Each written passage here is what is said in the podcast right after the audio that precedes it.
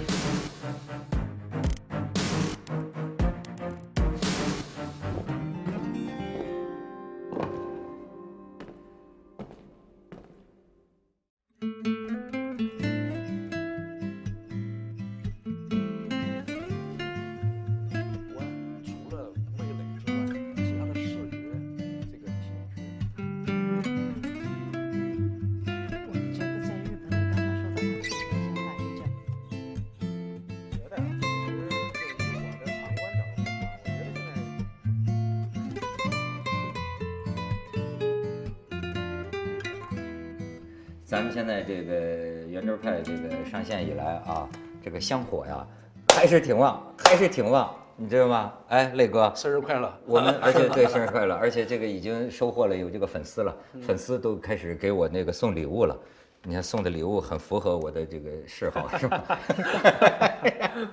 哎，你知道吗？呃这个你应该藏着，被全北京所有的大保健，不是健康的啊，健康的 的的的的的信息啊。当然也有这文的，你看送给我们吴大成的《金石生活考论仿古与与传古》，这说明咱们这个真是啊。当然，咱们也得聊聊，就是说咱们各位真的是比较有经验的话题，是吧？就是这个记忆链嘛。这个没有这个，谁都别装好人啊！这这这方面，你说你很正常。我跟你讲，我一直记着这个姜文有一次跟我讲的话，我印象很深。我我就在说，我说什么什么，哎，这人怎么不正常啊？然后这这姜文儿扶到我面前说，哎，你说，如果你深入了解了一个人，你觉得这个世界上有正常人？哎，我觉得他说的很有意思，就是你说，首先啊，你就说这个这个鸡鸡链啊，不是搞基的这个恋啊。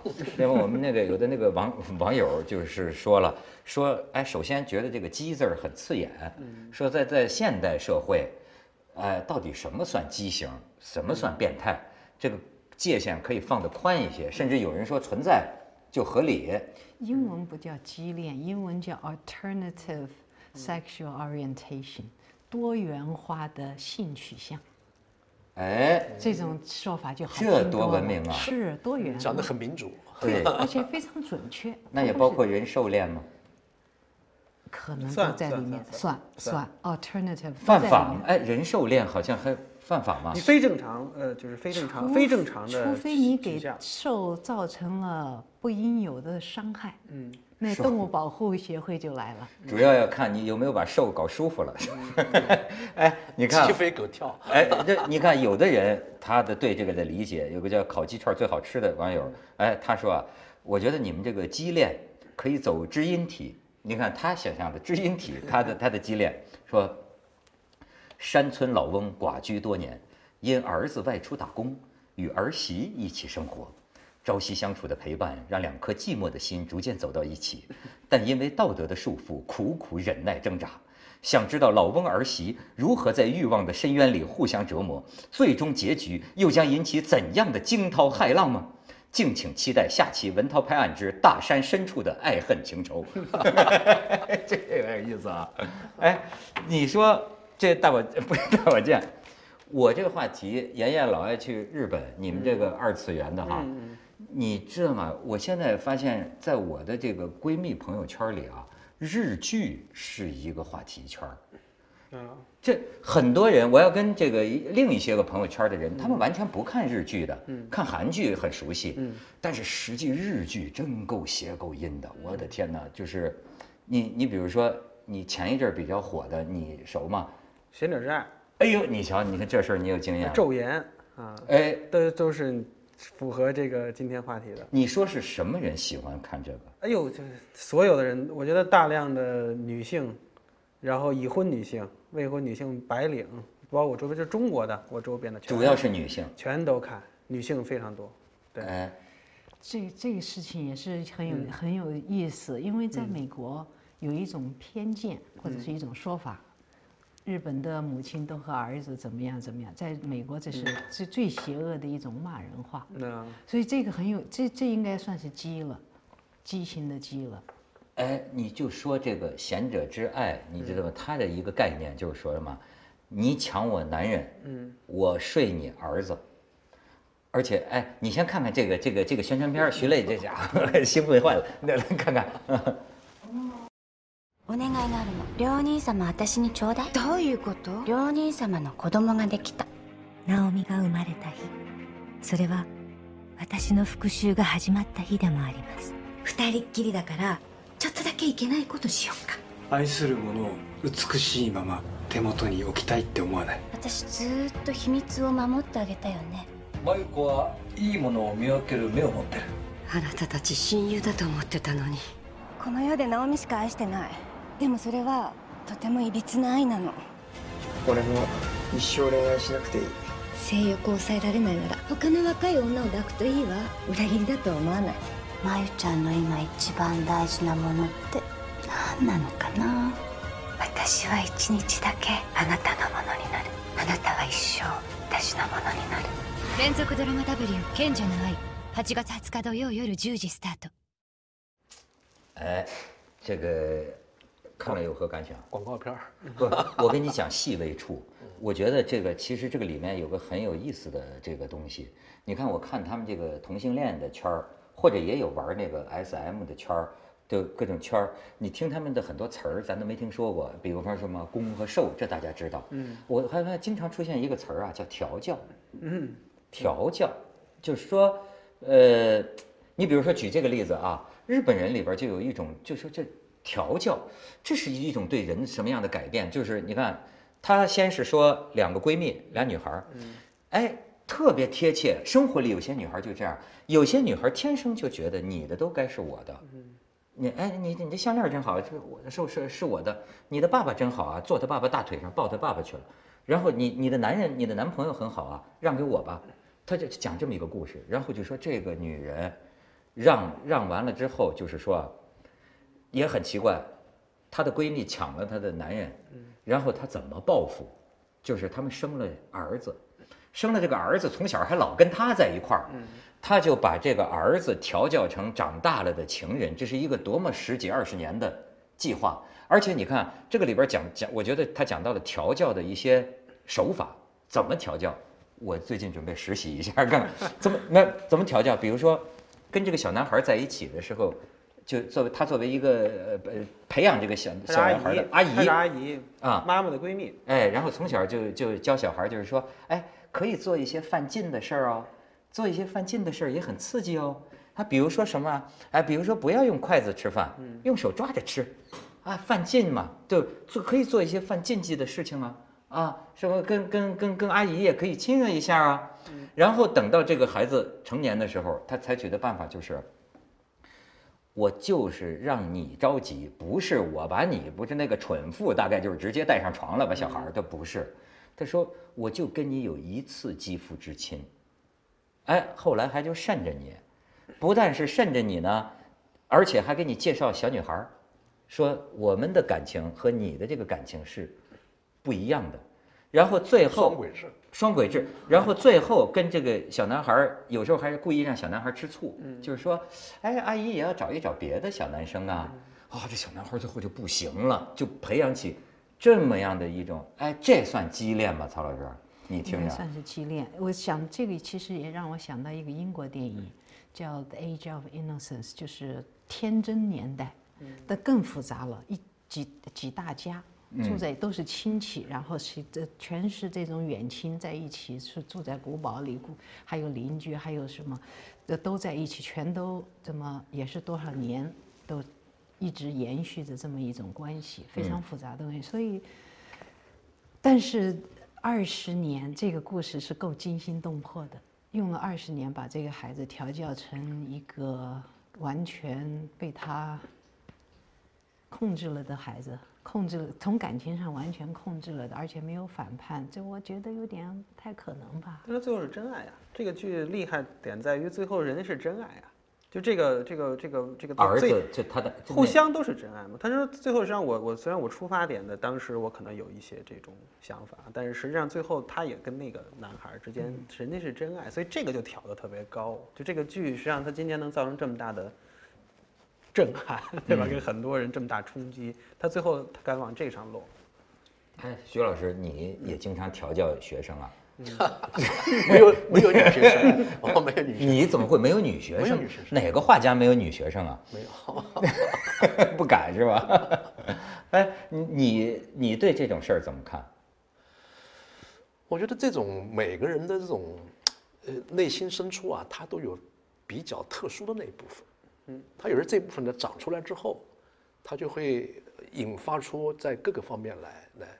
你你比如说那个呃，我们知道画家那个巴尔蒂斯，巴尔蒂斯，巴尔蒂斯，嗯，呃，他就是有点像洛丽塔那种类型，就对小女孩的这种情感，在艺术里面是用一种稍带隐喻的方式来体现出来的。呃，这个在艺术艺术艺术界里面，就是一个呃巴尔蒂斯，还有他比他长三岁的哥哥叫克罗索夫斯基，嗯，是他的亲哥哥，也好这口。他是一个呃作家、评论家，啊、也画画，也画画。他们兄弟俩画的画都有一个共同性的一个地方，就是都喜欢画翘腿的女人，翘腿，腿翘着。啊，就这样。对对对对，哦这个呃两人都有这种爱好。他童年的时候，我觉得可能是有一些东西对他们是有影响的。他爸爸是一个呃呃美术史的研究美术史的，从小可以看到大量的图像。他妈妈也是据说是跟里尔克也有有过恋爱，就是他们整个是一个这个作家和文艺的那个圈子，从小的看东西，所以对他们之间的这种兄弟的成长当中的创作，他有某种暗示，嗯。啊，那个暗示，所以当然他克洛索夫斯基就是跟巴尔蒂斯比更加知识分子一点，他有知识分子的一种色情的情色的幻想，哎，这个呃呃对比看，确实我觉得挺有意思的，就是哎，你你说的这个就是说这个洛丽塔嘛，嗯我还真的就是，你记得那个电影吗？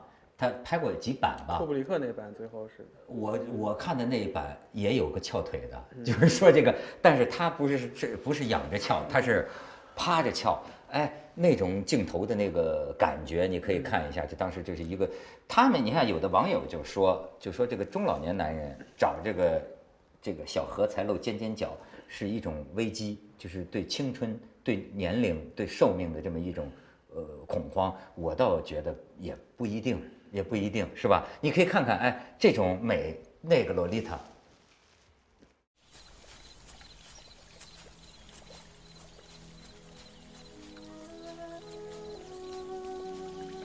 These are my lilies. I love lilies. Lily's a nice name, don't you think?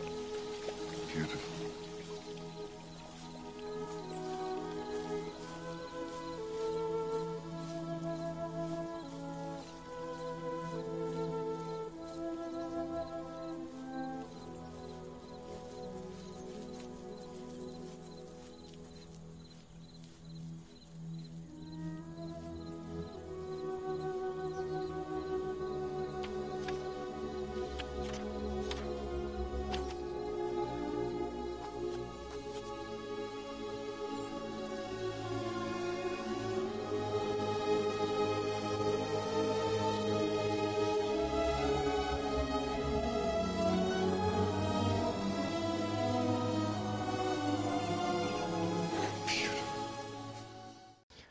这就是人男人心里很隐秘的一个。他的这个女孩子刚才那个镜头里面动作反，你知道布歇，罗可可那个布歇，他画过一个就是一个女孩子趴在沙发上面的，那是他画的这个女人里面最性感的一张画，也是这个，他不是正面，他是反过来的，哦，反攻也是跟他刚才那个那个一样的一个。有人说过一句话，我刚刚看到这个这个镜头，这翘着腿这么漂亮，她的表情，而且还在咽口水。嗯，想到比相对成功不是怕呃自己的危机感，而是一种我要得到的这种感觉，占有欲。好东西、老东西不容易找到了，我想要做的好的、精致的，这种嗯青春的性资源也是非常稀缺的，就这么一点点时间，每一个女孩子，一个女性就这么几几年，那曹老师最稀缺的你觉得？你觉得这跟那个妇联呐、精神文明提倡的那个健康的爱情是什么关系？我觉得没有关系，这你觉得这不是爱情我不是男人，我不太知道。我觉得我看见这么漂亮的姑娘躺在那，我就觉得这这就是一朵最漂亮的花，就这么一会儿，很快就过去了。过了一段一些年代，过了几年也就过去了，所以是非常稀缺而昙花一现。所以我们就要及时占有嘛。这个，我就是这个电影在中文翻译叫《一树一树梨花花压海海棠这是苏东坡的诗，嗯是是取笑他的老朋友张先。张先八十岁娶了一个十八岁的，嗯哎，那我反过来问问您，咱们这儿就女士只有您了啊，就是说，哎，咱们就讲什么就男女平等啊。嗯反过来是不是会产生同样的感感愧？就比如说一个中年的女士，看见这么一个少年美少年，啊，喷泉，哇，小脚丫扣起来，皮肤也是嫩白如玉，女士会产生冲动吗？这个这太难了。我觉得女士分两种，一种女士喜欢，我觉得您属于有修养的女士，是吧？不 是，一种女士喜欢姐弟恋，一种女士并不喜欢姐弟恋。所以喜欢姐弟恋的一定会感到很冲动。我，我这个就像你刚才说的，假如那洛丽塔是个小男孩儿，嗯一个中年女士看到这样，她会觉得这个最年轻的生命也是几年就就变成这模样了。你你就是，她问题从性资源来说，这模样它还是资源，可是女孩子就没有资源了。哦，你想是这么看？对，是这，它作为一种性资源，男的八十岁他还有这种生殖能力，而女的过了三十五岁、四十岁，按照今天也就就就过去了，就这么一段。所以它作为稀缺资源，而男性的性资源不稀缺。咱们有个好朋友，你这这个刘丹，呃，刘刘大师也是画家，姐给我讲有一次给我讲一个英语的一个一个笑话，就是他听英语一个什么电台，就是说男男的和女的，就是说夸一个，就是说说男的和女的有什么不同，对吧？说这个这个男的呢，你看这个老了可以像肖康纳瑞，像新康纳利，男的可以有这个风度。说女的呢，说女的老了。也像肖恩康纳利，但是这个这个咱不能用品貌，呃好像歧视是吧？那现在您刚才讲的问常老师这个话题，为什么现在这个大行其道其道的是小鲜肉？为什么？影视界，我那次跟一个一个一个一个一个导演就聊，他说，所有电视台里面，现在选片子的这些部门的头全是女的，嗯，他愿意选这样的一种，他看着赏心悦目的那些演员小鲜肉，啊，所以他说我们这些老老的这些老人的这种片子，他没办法，竞争不过这些小鲜肉的这种。是观众也是啊，观啊众你这个结呃这个大量的结呃是已婚的和适龄的即将结婚的女性上班族，他们是看剧的主力嘛，所以你做剧的选择的时候，肯定要优先选他们喜欢的。你说女的，我就觉得日本女的真够闷骚的，就是你说的另一个叫昼颜嘛。啊，昼颜，昼颜，你你解释一下是是是什么啊，概念？那个那个片子好，那个片子好，那个片子我我是就是当时第一时间追着看的啊。他就讲那个昼颜是什么意思呢？就是白白天的白天的面孔啊，他那个全称好像是我记得叫什么下午三点钟以后的爱情，就讲那个日本，这是日本的社会现象了，已经是家家就是日本已经很严重的社会现象，就是这种呃年轻的少妇。这个在现实生活中跟老公之间可能是性冷淡，啊，然后呢不和谐啊或者怎么样，就是婚后生活我没我没事儿干，然后呢我又有钱，然后我白天，所以呢他就是白天就出轨了，然后跟谁出轨呢？跟那个各种女高中生呃什么男高中生啊，就是年轻的这个男性，这是常见的一种现象。你看早其实像《昼颜》像这种片子，这是一个类型。早多少年前黑木瞳演那个《东京塔》。啊，哎，都是这种这个少妇跟小鲜肉。是这个村上春树也写过这种，这让我觉得啊，这在日本呢、它是一种，你说你就佩服他这个家庭主妇的有条不紊，嗯，叫什么白日昼颜妻，就是说，哎，晚上老公回来，她一切都是这种男子男男子女卑啊，男女哎回来了，是把你伺候的周周到到的。但是白天送老公哎出门啦，然后下午她就去跟她的情夫就这个共度一下午，然后呢，老公回来之前她又回来，哎，每天神清气爽。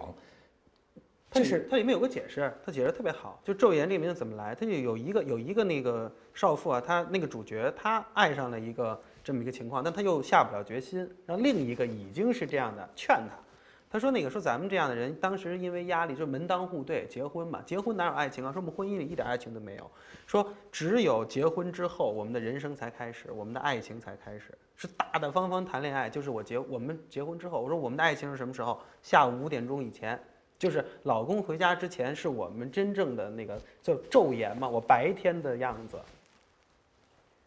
哎，也是有打卡的上班。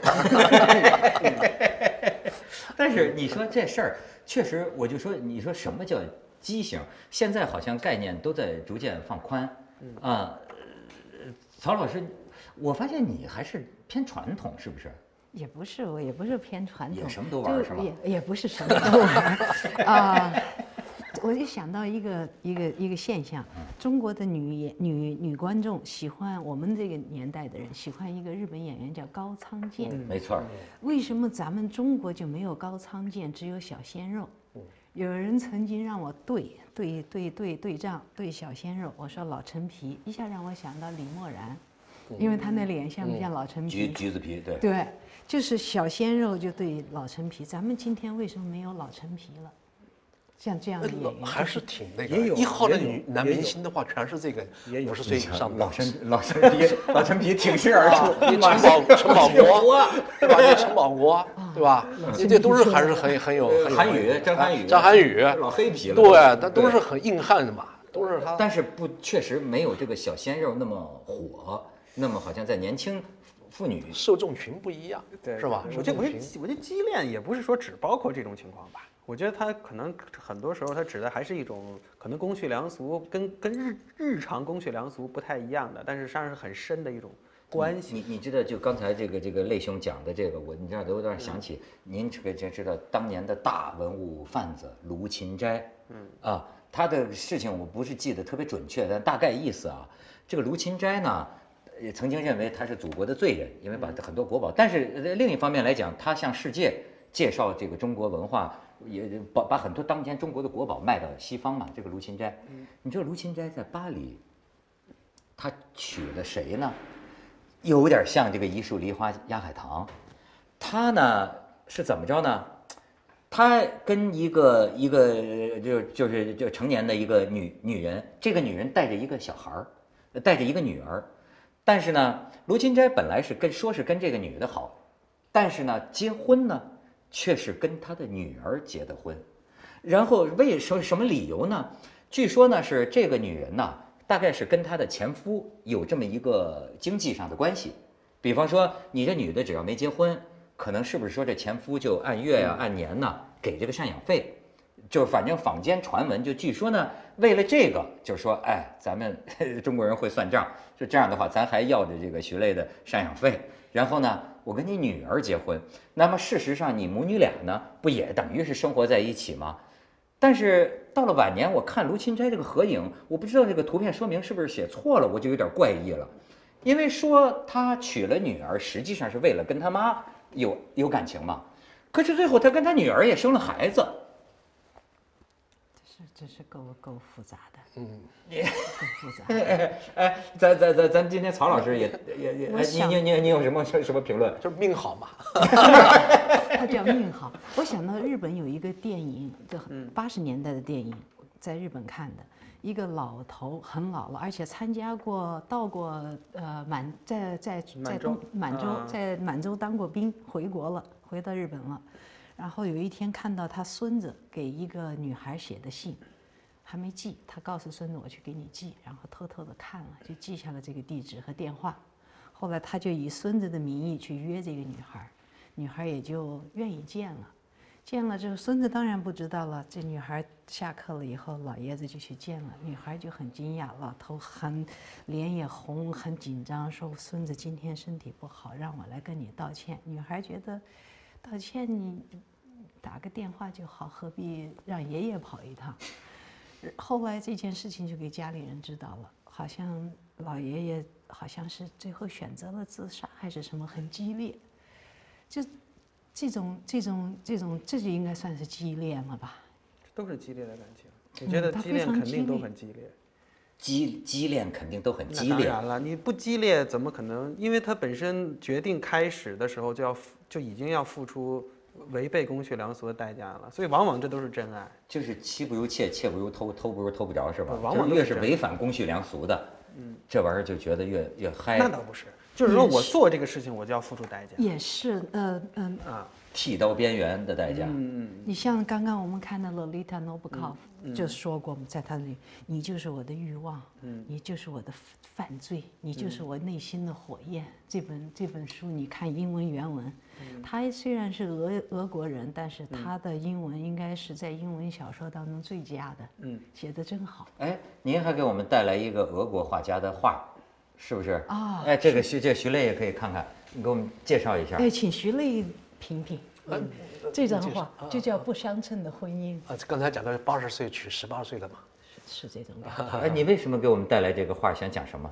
因为呃，就是说到这个激烈嘛，我想的激烈，那只能在画当中这张算是最有戏剧性的。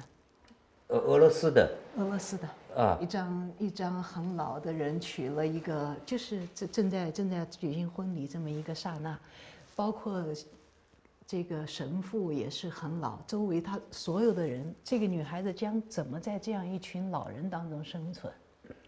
哦，她的丈夫的身边全是老人，一切都是老的。就像我儿子到南加州有一个老人，就是看他们的姑姑的时候说过一句：“这儿送披萨的外卖小哥都是老人，送外卖的都是老人。”就是这这个是实际是很强烈的一种代沟，在这张画这当时画家画这个画的目意思是批评，这批判。当然是这是批判现实主义，十九世纪批判现实主义。这女孩子可能家里应该是比较穷，是，呃，就像过去解放前的时候，呃，有很多这个佣佣人啊，到你到你富人家里去干活，老爷家干活，因为他如果离开这份工作，他就没饭吃了，所以他怎么着都要在这家里兢兢业业的去干，忍气吞声都可以，啊、像这个女孩子可能是家家家庭是很贫穷的，这背后可能故事就很多了，非常多，可能家里欠账了。我就知道美国一位一位年轻很漂亮的女的，在十八岁的时候嫁给了一个当时已经四十多岁了，很不情愿。原因呢是她的母亲欠了人家五十美金，当时的五十美金大概等于现在五十万吧，差不多，是三二十年代的时候，这可能是二十年代初。妈妈就强就强迫她，你嫁给他吧，我借了钱没法还了，你嫁给他，忍气吞声嫁了，生了个孩子，非常非常不高兴，非常难过，那真是就是这种感觉。哎，但是难过了就不是恋了。对呀、啊然后呢，他就离开了，他就恋了，他就恋上了别人了。哦，所以你像我刚才想，你比如说，要是到今天的社会，假如这个这幅画咱们给这个杨振宁教授看，他会说，过去和现在根本的不同是，新娘是自愿的，新娘是情愿的。这个你所以你你也应该从另一个方面考虑这个问题，就是说，难道小女孩爱上老男人就一定不是真爱吗？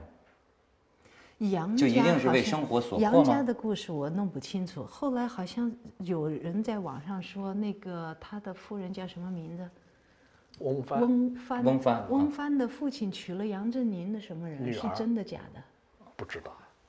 我呃也好像嗯不是真的，我不敢说是真的觉得。我觉得不真的，可那可以思议谈了。对，我好像觉得不太不太可能。嗯，不是真的啊。八卦吧？不知道。那不知道，我没有，我看到以后觉得这个也太太吓人了，不像是。但是你觉得觉得奇不奇怪啊？就是说，好比在咱们这个呃知识范围当中啊，比如说巴黎当年的画家圈儿，或者说是比如说纽约今天的艺术圈儿，似乎在某一个圈儿里啊，什么乱七八糟的事情都发生，而且呢。我们说起来，我们觉得那叫风流韵事、风流意，似乎我们都可以予以认同。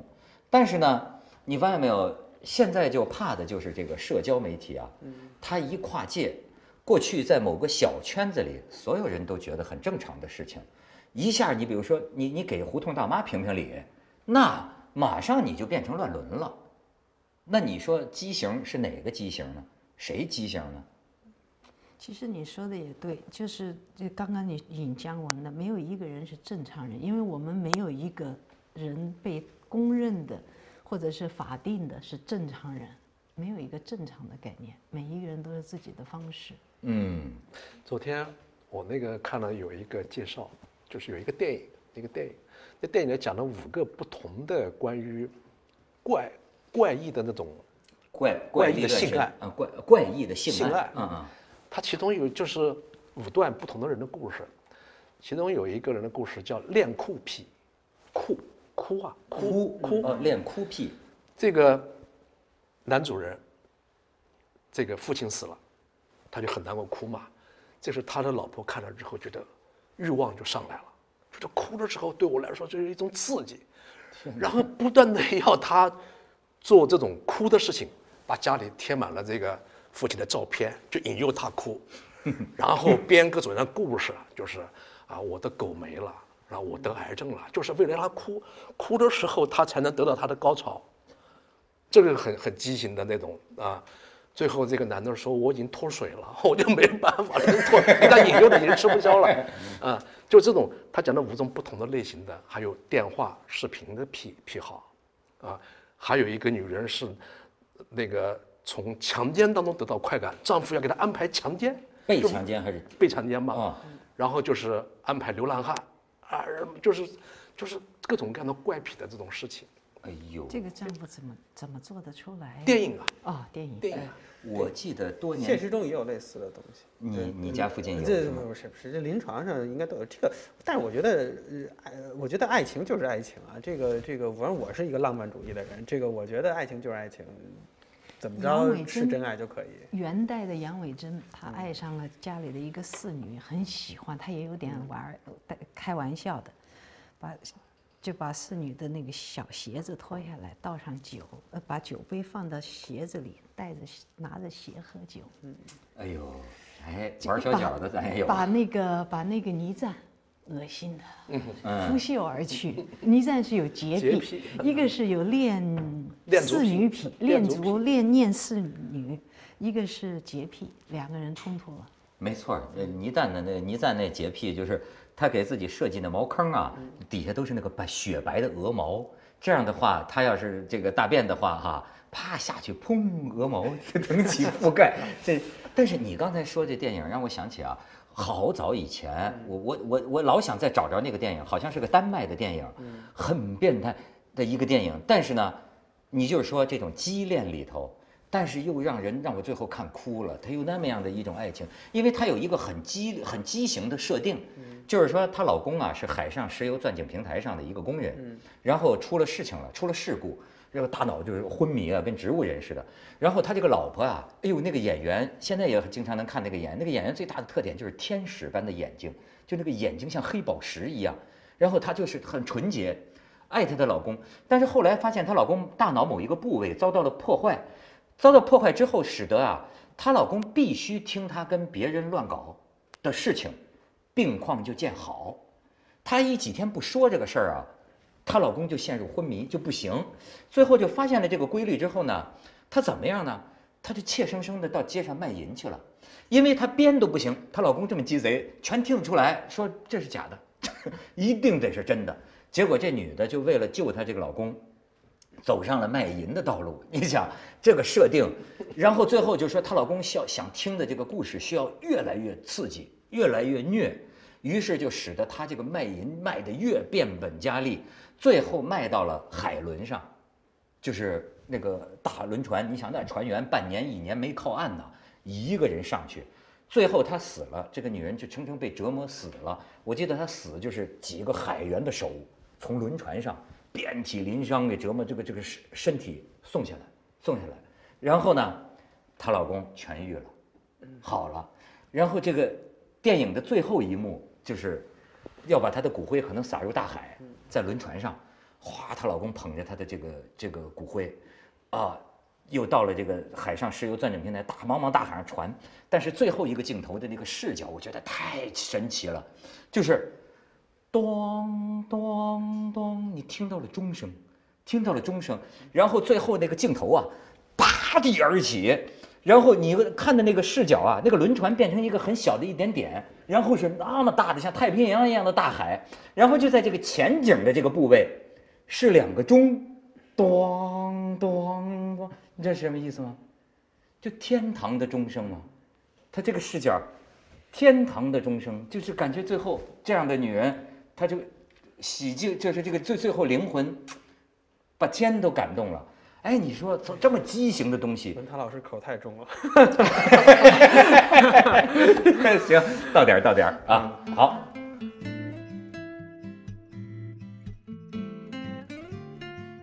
张先，张先八十岁娶了一个十八岁的。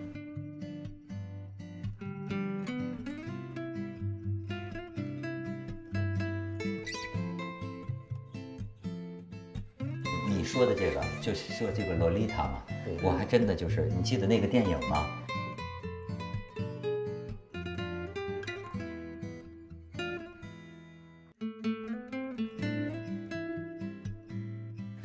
翁帆，翁帆，翁帆啊翁帆的父亲娶了杨振宁的什么人？是真的假的？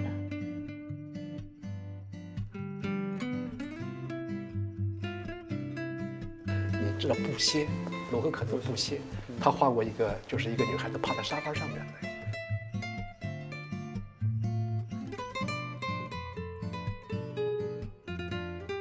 早多少年前黑木瞳演那个东京塔，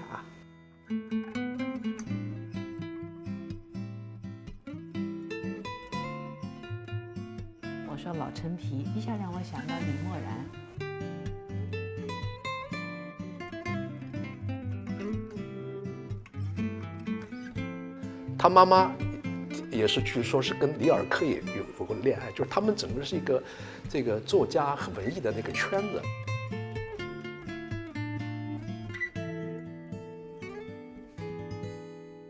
一赞那洁癖就是他给自己设计的茅坑啊，底下都是那个白雪白的鹅毛。